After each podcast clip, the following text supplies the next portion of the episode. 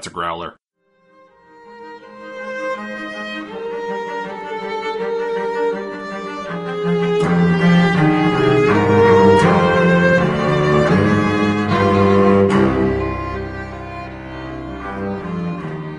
Welcome back to Beauty and the Beastly Minute, the podcast where we break down and analyze Beauty and the Beast, one beer tossing minute at a time. I'm Bobby. And I'm Janae. And I'm George, and I am totally against tossing beers. As am I. Probably for different reasons, though. Um, so this uh, today is Friday. Sorry, Yay. It's definitely that. It's Friday. and uh, we are talking about minute twenty-five, which starts with the Beast saying "Accept the West Wing," and ends with LeFou trying to cheer up Gaston. Let's get So this do you party think started, that y'all. the sorry? Do you think the fact that him saying "accept the West Wing" as they're doing a walk and talk is ironic, or is it intentional? Because the West Wing didn't show up until eight years later, and Aaron Sorkin maybe he got the idea from Beauty and the Beast. I'm gonna put that out there. For a second, I didn't know what you were talking about. And then I was like, oh, that West Wing. That Okay. West I was like, why would, why would he be ironic about telling her about the West Wing? oh my. I think this is just where Aaron Sorkin got the idea. If he did, he's brilliant. Because this movie is brilliant. Sounds good to me. Let's make it canon. He's like, I want to write a show about the West Wing. Oh, you know where else the West Wing is used? Beauty and the Beast. They talk and walk. I'm going to call it a walk and talk, and they're going to do it all the time. It's going to be great. It's like, Aaron, you got something on your nose. He's like, it's fine. It's fine. I just love how curious Belle is, and I think uh, that the fact that Beast was like, accept the West Wing, that is his, his biggest mistake. You never tell anybody to not go there. not to go somewhere because that's the first place they want to go. I know. You know, you say, don't look at this. Well, they're gonna look. Listeners, don't think of a pink elephant. Don't think of a pink elephant. There you go. Yep, exactly. and and the way he says it, I mean, he says, you know, except the West Wing, and that it's forbidden. We'll see in here in a second. But all he had to say was like, "Don't go in the West Wing. It's my quarters. Those are my rooms. That's where I live." And she'd be like, "Oh or yeah, I or I, it's where I use the That's exactly what I bathroom. was you know, do something Which to is make it same not appealing. he just left it way too mysterious for her to not want to know. But in all fairness, he's probably not used to people questioning his uh his instructions. Well, I guess that's a good So, point. well, what you gonna do? I love his. It's forbidden. It's not like super ominous, but yeah, there's a lot of echo to it, and it's instantly recognizable. Like if you play that clip, here I'll play it right here. What's in the West? It's forbidden. Excellent clip playing. yes, thank you. it's instantly recognizable, no matter where you are. If you're familiar with this movie and you hear that, you know where it came from. So it's awesome. Well, he's just full of authority, and uh, he's not like. I don't think he's angry here when he says that, but he's uh, like, don't question me on this. Yeah, It's like the dad voice. I mean, Yeah. he's not a dad. Can just imagine. It is forbidden Because I said so. because I said so. Also, Exactly. the worst excuse for anything. I know, right? but why? Just end up with a never-ending circle. Mm-hmm. yeah, that happens a lot. So she one of the things that I hadn't noticed before is so they show this shot of the door from inside her bedroom and then the door opens and she like comes in and stuff. I had never actually paid that much attention. There is a huge rose Yes. carved on the foot of her mm-hmm. bed. Yes, there is. There's So also a tea service over on the other table, and I'm just starting to wonder, like, where's the line between animated things and non-animated things? Exactly. I Like, why is that tea tea service just too. like traditional? Is it asleep? Is it just sitting there? Well, I thought that was a wash basin. Like it's got the bowl there and the water pitcher. Like It would to- also looks like there's a sugar pot next to it, which makes. I mean, That's obviously, true. it looks like a maybe. Maybe they didn't want Maybe to it's a animate coffee wash pot. basin. There you go. not a teapot. Did they drink coffee back then? I don't know. It's France. They drink coffee. Uh-huh. Mm, Cafe. Yeah, yeah, true. true. Possibly. Possiblement. Possibly. Oui, oui, oui. Un I don't know. That's the only thing I could think because it's a completely different shape than Mrs. Potts. Yeah. Well, I I don't wonder know. if Mrs. Potts feels bad because she doesn't look like that coffee pot. She's like, oh, I'm kind of round. She's like has some sort of like weird body issue, but the whole, she's already uh, like, anthropomorphic. Does she have body dysmorphia as well? Well, she's definitely a teapot, and she's British, so maybe she's she's proud of being different than the than the French Possibly. um, French dishware, whatever that stuff is called. She's a proper teapot. The thing that I noticed about this room is that it is like the unscary, clean, like very normal know, room. There's so not a lot going on there. So Do you think they they gave did have some sort of good room. like like message system that relayed like that girl's in the castle and there's like clean up a room and there's like the ch- ch- ch- and like you know the Harry Potter version of cleaning up a room with magic. I don't know, but I mean, about four or five minutes ago, we do know that the word is getting around the castle, and um, what's her name? The feather duster. She doesn't have another name in this movie, but the feather, feather duster, duster. who is a housemaid. She Mhm. knew that she was in the castle, and we don't see Cogsworth for a while here. So maybe Cogsworth went and said, "We're gonna get ready just in case." Like clockwork. Yeah. Oh yeah. So this is another example where we have uh, Lumiere is kind of giving him a suggestion. Hey, you should invite her to dinner, and he just gets super ticked off. And I'm guessing, you know, I always wonder like, why is he so angry about it? Like, just invite her to dinner, and she'll say yes, but he had to be a jerk about it. But I think it's because um, Lumiere is kind of he didn't really say, hey, you should. He just said, you know, invite her to dinner, and so I think the Beast just kind of like, stop telling me what to do. That's interesting because I had a completely different take on that part. Yours is probably wrong, but tell us anyway. Janelle. Do tell. Oh, well, okay. Oh, What. I thought, well, okay, so I felt like it was kind of a rushed. Lumiere was just like this last minute, oh, don't forget to invite her to dinner. And you see the beast, hear it, and think about it, and then all of a sudden he like kind of changes his posture and is like, you'll join me for dinner. And it kind of like stumbles it out. And that's not a request. And I kind of took it as Lumiere was like, invite her to dinner. He specifically said the word invite, but the beast, I decided to demand her to dinner. I think possibly because maybe he was afraid that she would say no. He has a and fear of he rejection. all yeah, all of a hmm. sudden in his mind he's like, okay, everything's riding on this, everything's riding on me. I have to make it happen. I have to make sure that she does XYZ, so I'm going to just demand it because that usually works in his world that he's been living in for the past what 10 years.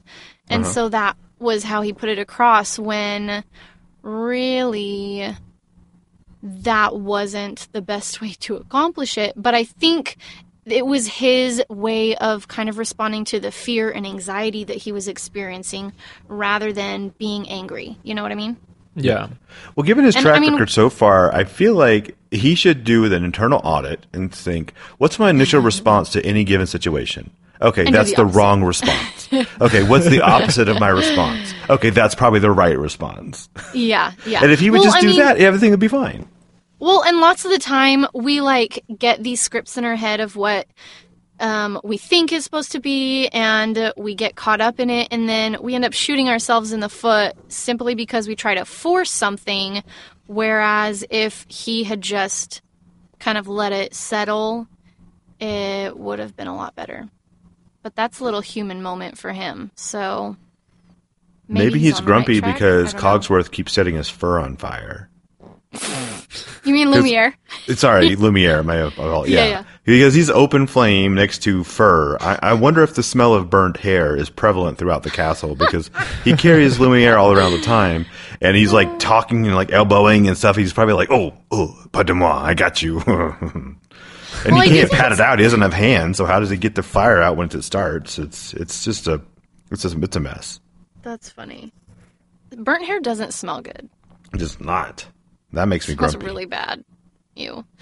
Um, I think it's interesting that he's carrying Lumiere. I hadn't thought about the, that before, but I mean, Lumiere can get around. He can, but he does it by hopping, and that's Yeah, not the most efficient around. mode of Well, transportation. yes, but it's not like Belle carries him around any of the rest of the movie, and she goes all over the castle with him too. But he tends But to be exactly where he needs to be when it has to happen. This is the first time he's really needed to be transported. Every other time he's like, "Well, I'm here. Haha, let's sing a song."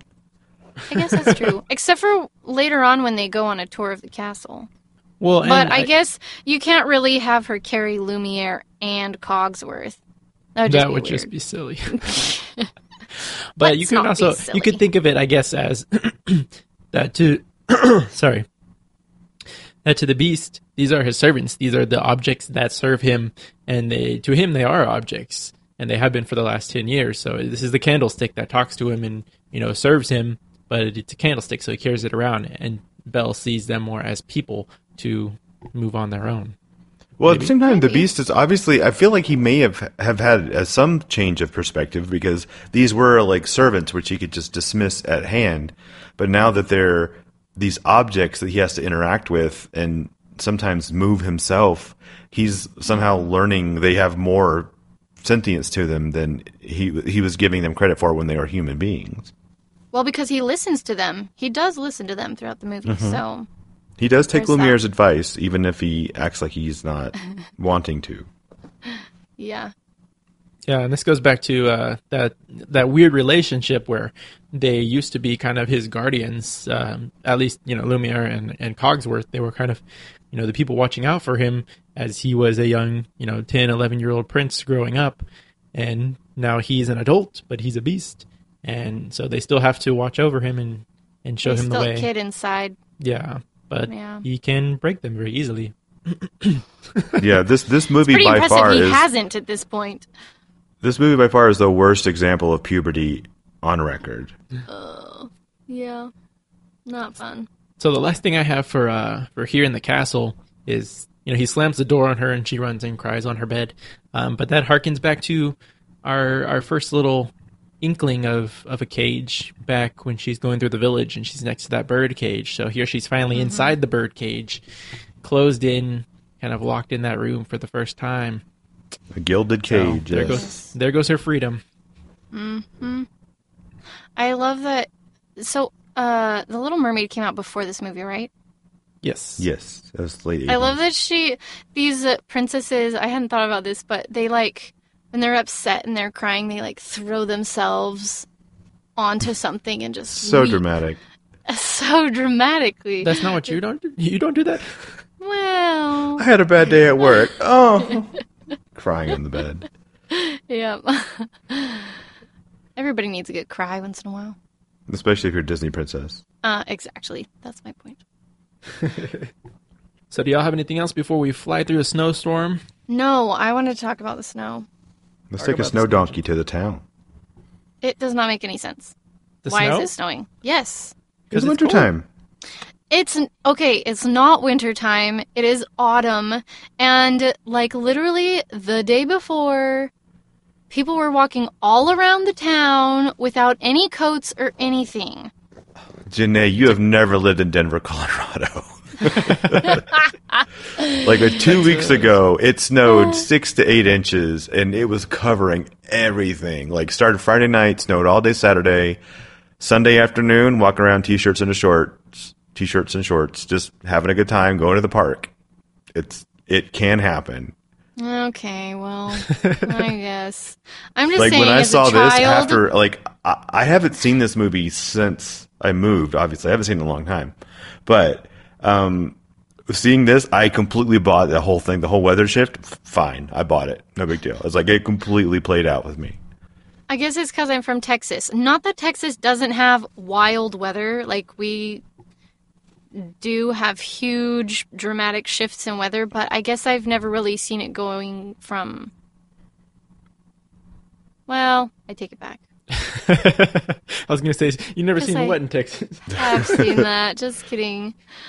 Uh, as a child, it just didn't make sense, okay? That's all I'm saying. Well, it's it's very much a it's it's a thing that can happen in in this in our reality. So I've never had a problem with the weather shift. Okay. And we know they're somewhere in the mountains. So This is true. cold. Yep, you get a weird wind pattern. All of a sudden, temperature drops. It happens.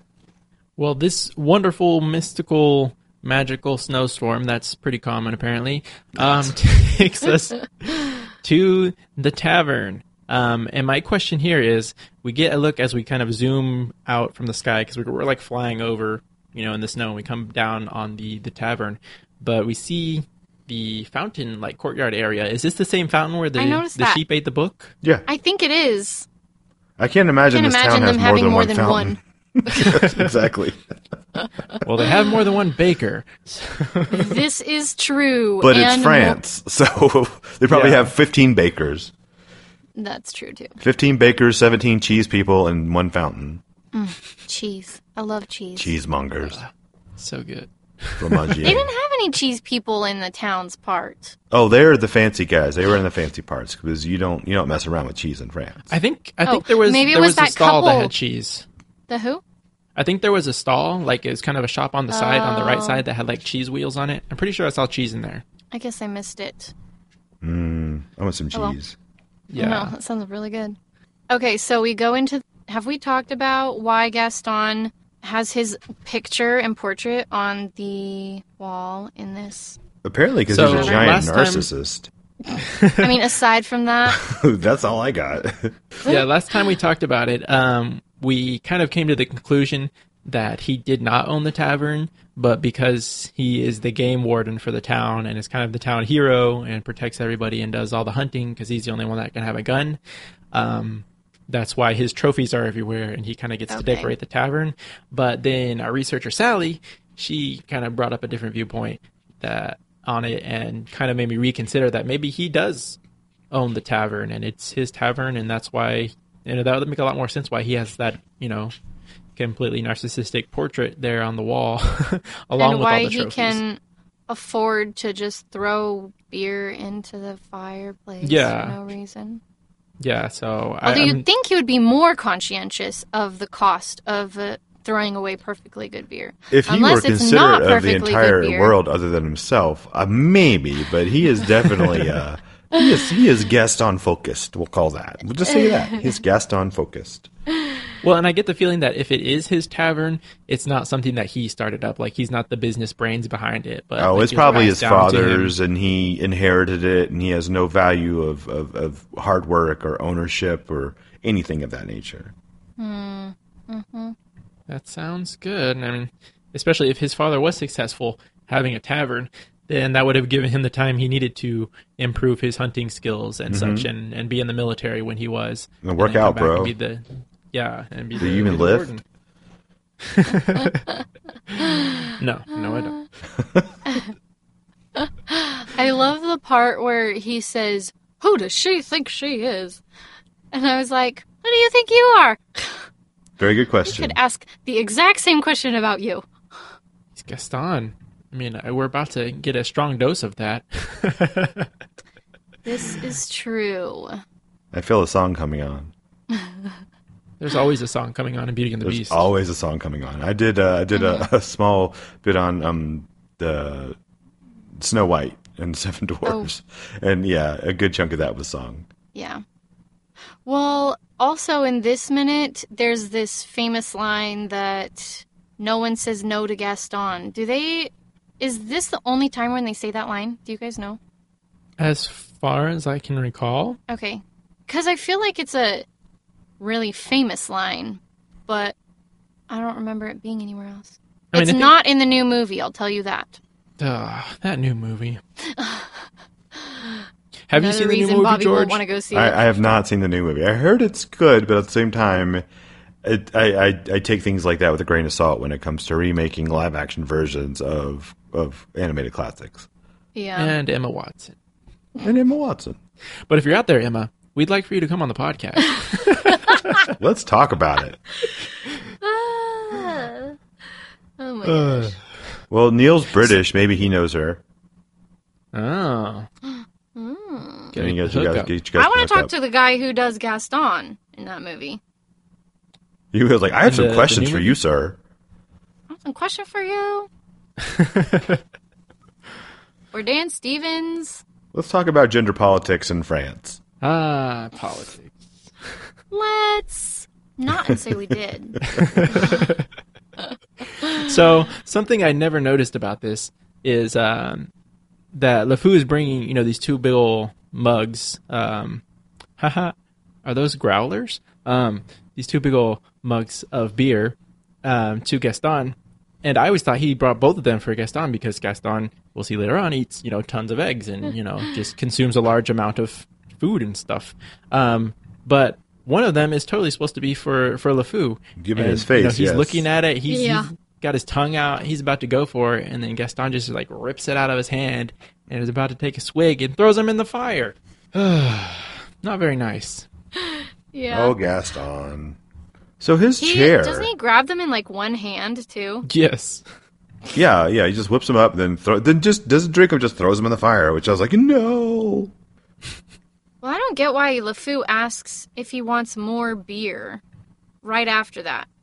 Because that's LeFou's excuse to go get more because he wants to drink more beer because he's got the red Oh, nose. okay. So I think they're slightly implying that he has a bit of a a, a, a taste for alcohol. Hmm. Interesting. I always figured he was just trying to, you know, like appease Gaston, and he was like, "Okay, you were angry, but you still want a beer." Like maybe Gaston has sent him to get the beers. Nah, he's a classic toady. He he likes to hang on to his coattails because Gaston can get him things and like the, the, the crumbs that spill from Gaston's table, he scoops up and are riches to him. So he's like, "Oh, you oh, I need two more beers for Gaston," but he's like, "But one of those is for me." Yeah. So he's constantly trying to like you know keep himself in in in the honey in, in the money in the honey honey money. He's like perpetually smiling at this part, even though he's like trying to. Like, I don't know about you, if my friend is sad or whatever and I'm trying to cheer them up, I'm not usually happy go lucky myself at the same time as trying to cheer them up. I'm usually a little bit more serious. And I think it's interesting at this part where LeFou is just all smiles and he's like cheering him up, but he doesn't seem phased. That's kind of the thing I'm noticing about LeFou. He's not phased by anything that Gaston does to him. I think he's a classic yes man. I don't feel like he's phased because he doesn't really care about Gaston's feelings except in the fact that how it impacts his own life. So as long as he's like, oh, that's fine, yeah, well, he's always like trying to be chipper and this and that, not really listening to what Gaston has to say. He's just glossing over it with, oh, that's fine, it'll be okay, and you know, pat on the back and let's go get a beer, rather than like actually e- expressing true sentiment. He's just you know always the the the jokey guy, you know, the dependable mm-hmm. silly guy, and he's like that. That makes him Gaston's right hand. Very good point. Such interesting. dynamics. So what's this chair made out of? Like what animal is that? Is that like a bison or a yak or it looks like a buffalo. But buffalo are not native to France. I'm not I don't believe. No, no, they're definitely uh, Native American or Native American uh, American animal. Do you think he went on a hunting excursion to the Americas and and nailed, nabbed him a buffalo? I don't know. I figured they were just like a really fat like cow horns or something, and then they just like tied a bunch of them together and threw a bunch of skin on it. I don't know. I mean, that's an interesting piece of work for sure. Yeah, and it's kind of we saw um, when we first met Gaston and LeFou. LeFou was carrying like the the kills for the day, the skins, and there was like some weird animals there, like antlers with something with paws, and it was uh, definitely some inventive creature The skin. jackalope, yeah. So, chupacabra are in there too. so I don't know if we'll find an answer to to what composes the chair, but uh, we'll notice here coming up that some funny stuff happens with the bear rug that they're sitting on. But uh, that'll be next week. Better than a cow rug. Yeah. um. So besides that, the only other thing I've got is that uh, he's not used to being rejected. Mm-hmm. Gaston is definitely gets a little temperamental and fussy whenever he doesn't get what he wants. He's such a drama queen. It's almost as if they're trying to parallel the temperament of Gaston and the Beast. What? What? Can't imagine. Well, we, we kind of say it mockingly, but as a kid, you know, you definitely that's not something you you think of They're just Right. you see the two characters and you're not comparing them and analyzing them, but you get both those sides. Then from you grow them up and learn about script structure and plot points and plot development and you know that sort of Yeah. thing. you're like oh okay this makes sense Yeah. i've taken a few film thought- classes so this makes sense I had never thought about how fragile his ego was until we started this podcast. I just thought Well, he was like this bad guy. But like literally I think that's where a lot of his acting out comes from. The things that he does and says, it's because his ego is completely fragile. well exactly. I mean that's another thing. He, he overcompensates by you know hunting all the time and drinking all the time and trying to be the best at everything. He overcompensates because he has very low self-esteem. Mm-hmm. Whereas he is a very attractive guy and has low self esteem for no reason other than the fact that he has low self esteem. Whereas the Beast was, you know, cursed and he was turned into this other thing, and his esteem is based on the fact that he feels like he's this outcast and unwanted and unlovable, and no one will ever want to be with him, even let alone look at him for what he is rather than who he actually is. So he has a much deeper connection with his acting out and his rage. Whereas Gaston is just petulant he's spoiled. He's like a rich boy who was good at a few things, and everyone like, "Oh, you're great," and he's like, "Oh, that makes me awesome." And anytime that's threatened, he completely flips and shuts down, or like you know, turns into like a pouty boy sitting in a chair. Yep. Well, that. Anybody else have anything else for this minute? I'm good. Other than the background, when he's still turning around, it looks like every one of those people looks like an extra on the Scooby Doo show who at one point were responsible for some crime before they pulled off their mask and like, oh, it was me. They all look like they were on Scooby Doo. Well, most of them are reoccurring townspeople that we've seen a few times and we'll see again in the future. So uh, at least they're consistent. Yeah. This is true. Um, so this wraps up our week here at Beauty and the Beastly Minute, and this is our last day with George. But George, I wanted to ask, what is your your experience overall with Beauty and the Beast? When was the first time you saw it? Has it impacted your life? Um, any broader themes of, of what you like or dislike of, about it outside of the minutes that you've got to talk about today? Oh, this was right in the middle of the the animated Disney heyday as far as like theater release because I remember this Little Mermaid, all those movies coming out. I, by the time Pocahontas came out, I had stopped like you know like oh that's interesting, but I do really like these earlier animated features. Little Mermaid specifically is one of my favorites. Um, this is up there with them, both the, with the music and and the characterizations and the story and just the way they're portraying, you know, having strong female leads and that sort of thing, which is something like it, it was it was an anomaly back then to have like a character who's a female. And even though they're still kind of they horrifically failed the Bechdel test and they don't really have all these things going on, they're they're they're constantly still kowtowing to like male dominance and that sort of thing. But at the same time, they were the best you had at the time. And Yeah. it was it was nice to sort of like pull that It's progress. it was. It was progressive. It wasn't super progressive, but it was still more progressive than had been the case. Um, yeah, and so I was always I always had a fondness for these um, earlier, um, well, I'd say I'd say mid range Disney animated movies. Yeah, yeah, these are definitely at the beginning of the Disney Renaissance. when Mm-hmm. They came back with swinging. Yep. So yeah, this one and Little Mermaid are two of my favorites, and and they, they're both roughly around the same time period. You know, the like late '80s, early '90s. Yeah. Yeah, think and I feel like as far Mermaid- as like I like the music and everything, and Little Mermaid is slightly better. But I always I've always had a crush on Belle. As far as like you know Disney princesses go, she's always been my favorite. Something about Yes. that Belle gets all the guys. I have, I have a thing for brunettes. I, I've talked about it on Mogwai. I have a thing for brunettes. You're not the only one. which is funny because everybody's always like, "Oh, blondes," but uh, I don't know. I, I'm I'm not in any way, shape, or form trying to like denigrate blondes. I think blondes are fan- fantastic. I just happen to you know gravitate towards brunettes. You heard it here first. George does not like blondes. he thinks they're horrible people. Terrible, terrible people that don't even know why they have them.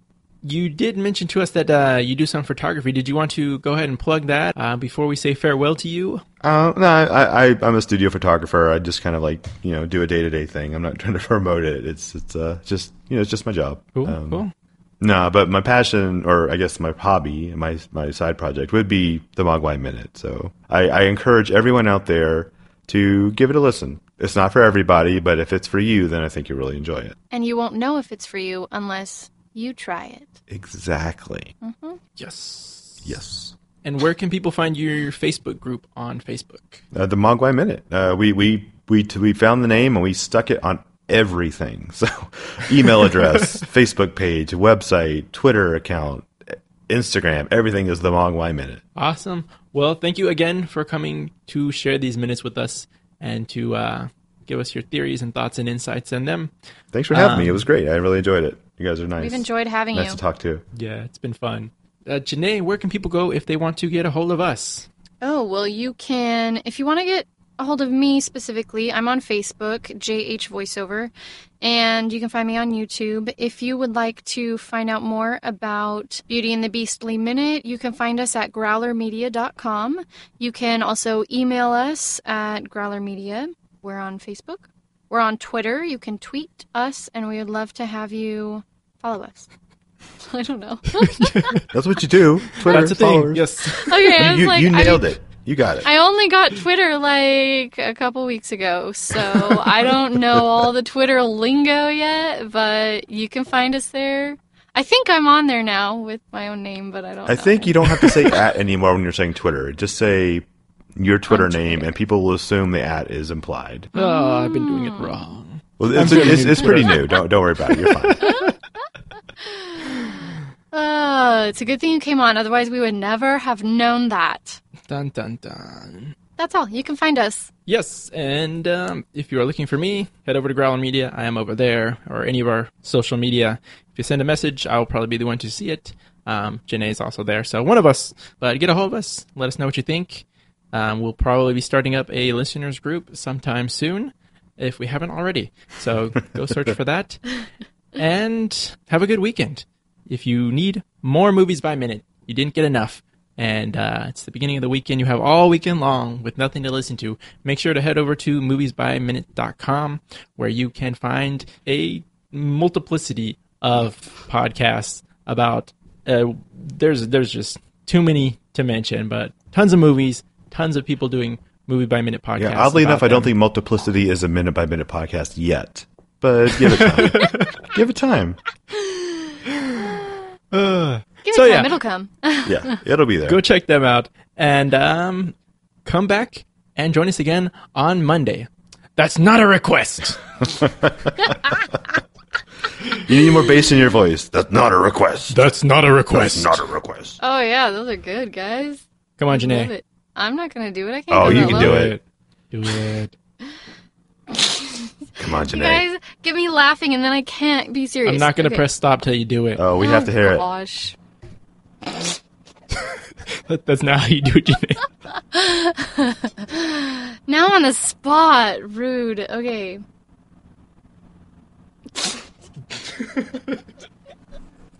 okay.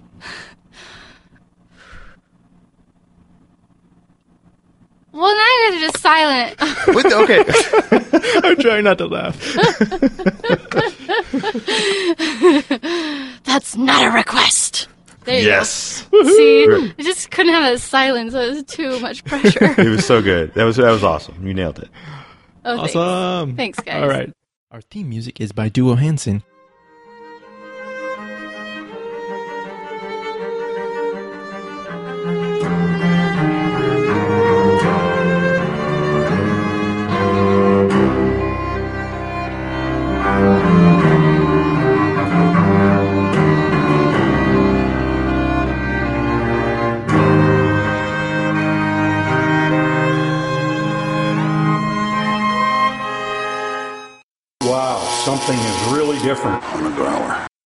Keeping your bones.